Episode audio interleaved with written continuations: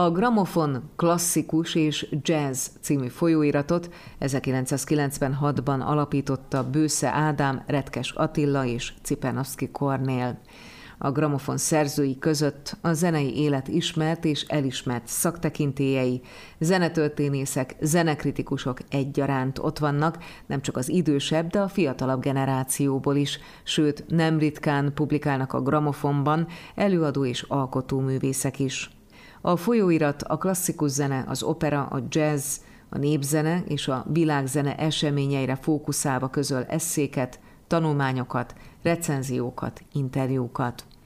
A Gramofon bizonyos szempontból szakmai lap, amely a magyar zenei élet szereplőit szólítja meg, de fontos célkitűzése, hogy ne csak a szakma olvassa, ezért a klasszikus zene és a jazz iránt érdeklődő, hangversenyre, koncertre járó közönség is célcsoportja. A folyóirathoz tartoznak a gramofon pont hu és a magyar jazz pont hu weboldalak, valamint könyvkiadás is kapcsolódik.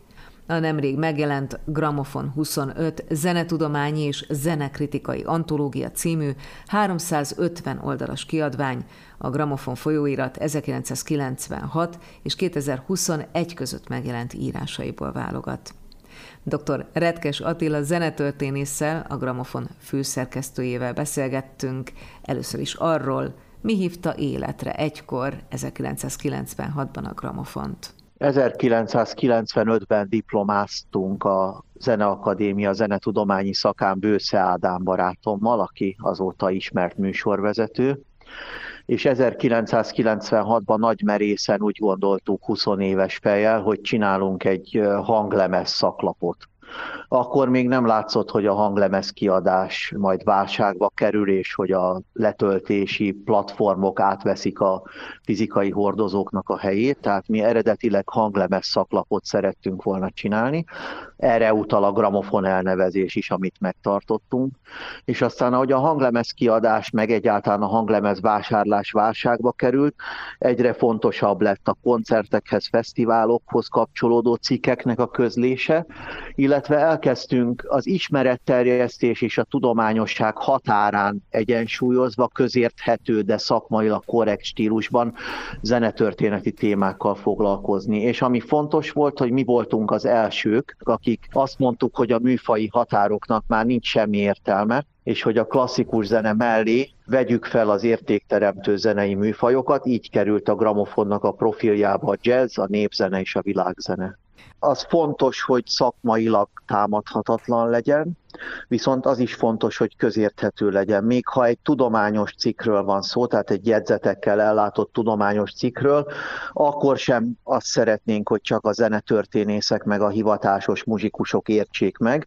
A Gramofon kifejezetten azoknak szól elsősorban, akik hangversenyre járnak, bérleteket vásárolnak, hanglemezek iránt érdeklődnek, koncertek, fesztiválok iránt érdeklődnek. Tehát a klasszikus zene és a jazz szerelmeseinek szól. Más kérdés, hogy több zenei médiumnak, folyóiratnak a megszűnése után mi maradtunk egyedül ezen a placon, úgyhogy a szakma is olvas bennünket. Említette a hanglemezeket, és erről rögtön eszembe jut, hogy hanglemez kritikát is olvashatunk. Akár hanglemezre, akár koncertre, színházi előadásra gondolunk, amikor valaki kritikát ír, az egy nagyon nehéz műfaj lehet, hiszen bármennyire is objektíven szemlél valaki egy zenei anyagot, vagy egy más típusú produktumot, abban biztos, hogy ott lesz az ő saját ízlése, úgyhogy meglehetősen kétélű műfajról van szó. Igen, ez kétségkívül így van, és hoztunk is egy döntést körülbelül tíz évvel ezelőtt, hogy inkább recenziókat írunk, mint kritikákat, illetve ha egy kritikusnak valami nagyon-nagyon nem tetszik, akkor azt inkább nem írjuk meg, mert hogy segíteni szeretnénk.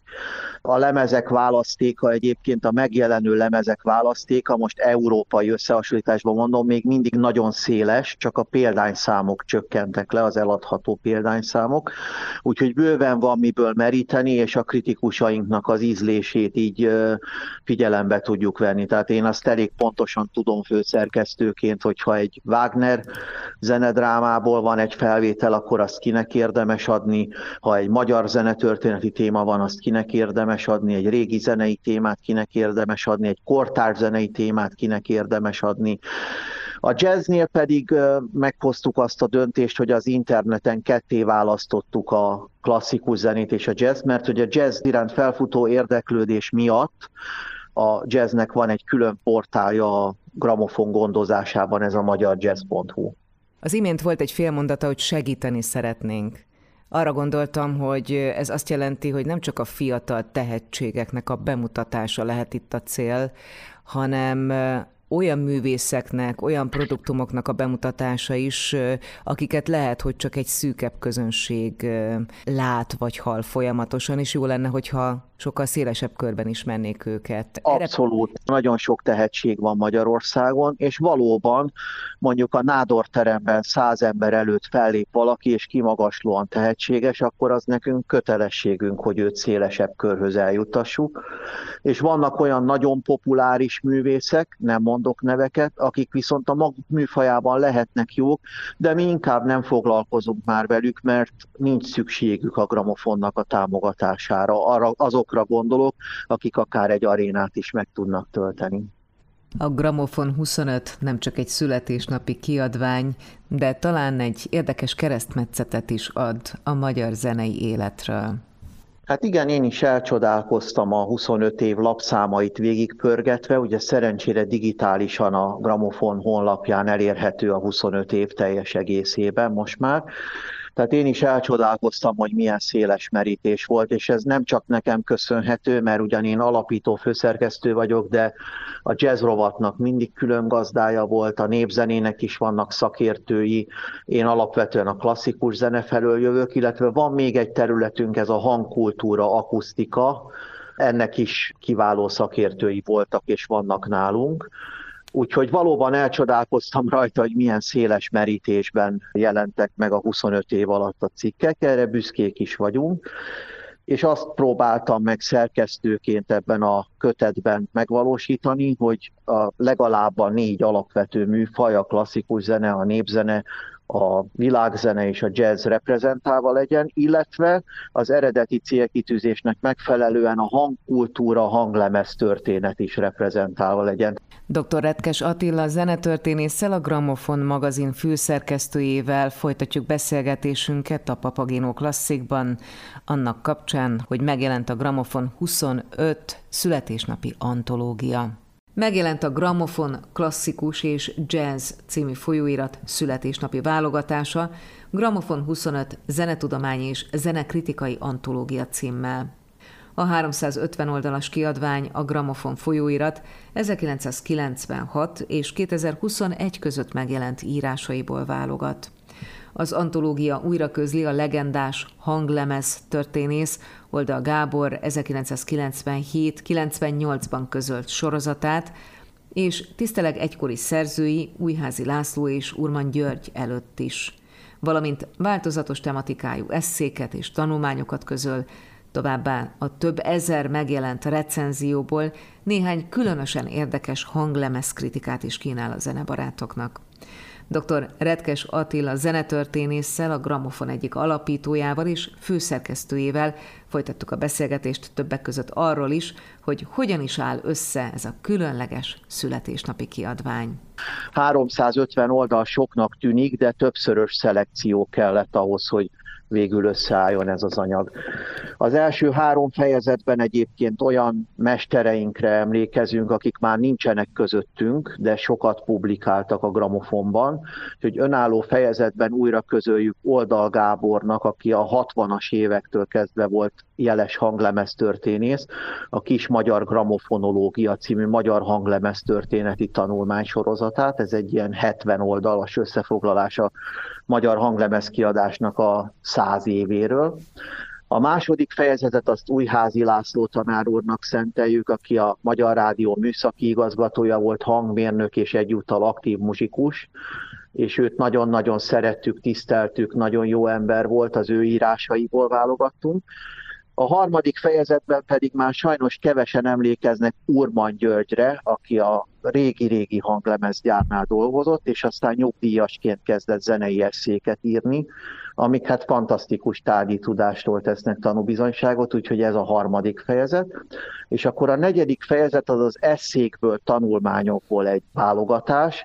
Ott is az volt a fő szempont, hogy műfajilag és stilárisan változatosak legyenek. Tehát Esterházy Péter és a zene kapcsolata megjelenik egy eszében, a magyar népzenekutatás története megjelenik, az európai jazz története megjelenik egyik tanulmányunkban, és általában is arra törekedtem, hogy minél változatosabb legyen. Az ötödik fejezet pedig, ahogy említette Marian is, a hanglemezkritikákból ad egy kicsi ízelítőt. Hát a huszonöt év alatt körülbelül háromezer hanglemezkritikát és recenziót írtunk, ebből most kilenc darab került be, tehát az tényleg csak csepp a tengerben. Az elmúlt években már nagyon erőteljessé vált az art management, mint lehetőség, akár fiatal művészek számára is. Azt gondolom, hogy az art managementnek fontos része lehet például egy olyan lap is, mint a Gramofon, hiszen segítheti a művésznek az életét. Ezzel kapcsolatban van-e visszajelzés az elmúlt huszonöt évből, amikor valakinek különösen sokat segített egy róla megjelent cikk írás a Gramofonban? Vannak visszajelzések, de sose a Gramofon dicsérném, hanem a művészt, akiről mi felismertük, hogy tehetséges, sokra hivatott, és azóta ezeket a reményeket valóra váltotta. Mondok egy példát, Bogányi Gergő huszonnégy-huszonöt éves volt, mikor nálunk címlapon volt ezerkilencszázkilencvenkilencben, és hát a klasszik rádió hallgatóinak nem kell elmondani, hogy azóta milyen karriert futott be, vagy Balázs János még éppen csak megfogant a fejében a Cifra Fesztivál gondolata, amikor mi mellé álltunk, és látjuk az eredményt, hogy a Cifra Fesztivál egy nemzetközi reputációval rendelkező kiváló esemény, úgyhogy vannak ilyenek, de ez nem a mi érdemünk, ez a mi szolgálatunk, és én egyébként őszintén szólva kicsit sajnálom, hogy egyedül vagyunk a magyar nyomtatott sajtóban, amely lap ezekkel az értékteremtő zenei műfajokkal foglalkozik. A Muzsika című folyóirat, amely évtizedeken keresztül működött, sajnos anyagi okokból ellehetetlenült, úgyhogy egyedül vagyunk ezen a kicsi piacon, ami ugye látszólag lehetne jó, hiszen nincs versenytárs. Én jobban örülnék, ha ez egy élénkebb versengő piac lenne. Terveznek-e a huszonötödik születésnap után akár arculatváltást, akár tartalmi megújulást? Most éppen nem, mert megcsináltuk előtte. kétezer-húszban volt egy arculatváltás és egy tartalmi megújulás, úgyhogy úgy érzem, hogy ez egy három-öt évre most egy jó struktúra, de mindig kell gondolkodni. Az a struktúránk megmaradt, hogy a tanulmányok, eszék, nagyobb lélegzetű írások nyitják a lapot, aztán következnek az interjúk, aztán következik a mozaik rovatunk, amely a zenei élet legfontosabb fejleményeiről tudósít, és a végén a kritikák. Tehát tulajdonképpen ez az eszé, interjú, zenei élet bemutatása, kritika, ez a struktúra, ez bevált, és most már nincs külön jazz rovat, nincs külön népzene rovat, hanem az egyes rovatokon belül a műfajokat teljesen közösen kezeljük, mert szerencsére ebben megtörtént az áttörés, nincsenek ezek a merev határok, amik még a kilencvenes, kétezres éveket jellemezték. Úgyhogy most azt tudom mondani, hogy aki olvassa a Gramofont, az még egy olyan két-három évig ebben a struktúrában, persze tartalmilag mindig újra gondolva számíthat rá, és valamikor kétezer-huszonöt táján lesz időszerű majd egy újabb arculatnak, meg egy újabb struktúrának az átgondolása. doktor Retkes Attila zenetörténésszel, a Gramofon klasszikus és jazz című folyóirat egyik alapítójával és főszerkesztőjével beszélgettem. A beszélgetés apropója, hogy megjelent a Gramofon huszonöt zenetudományi és zenekritikai antológia.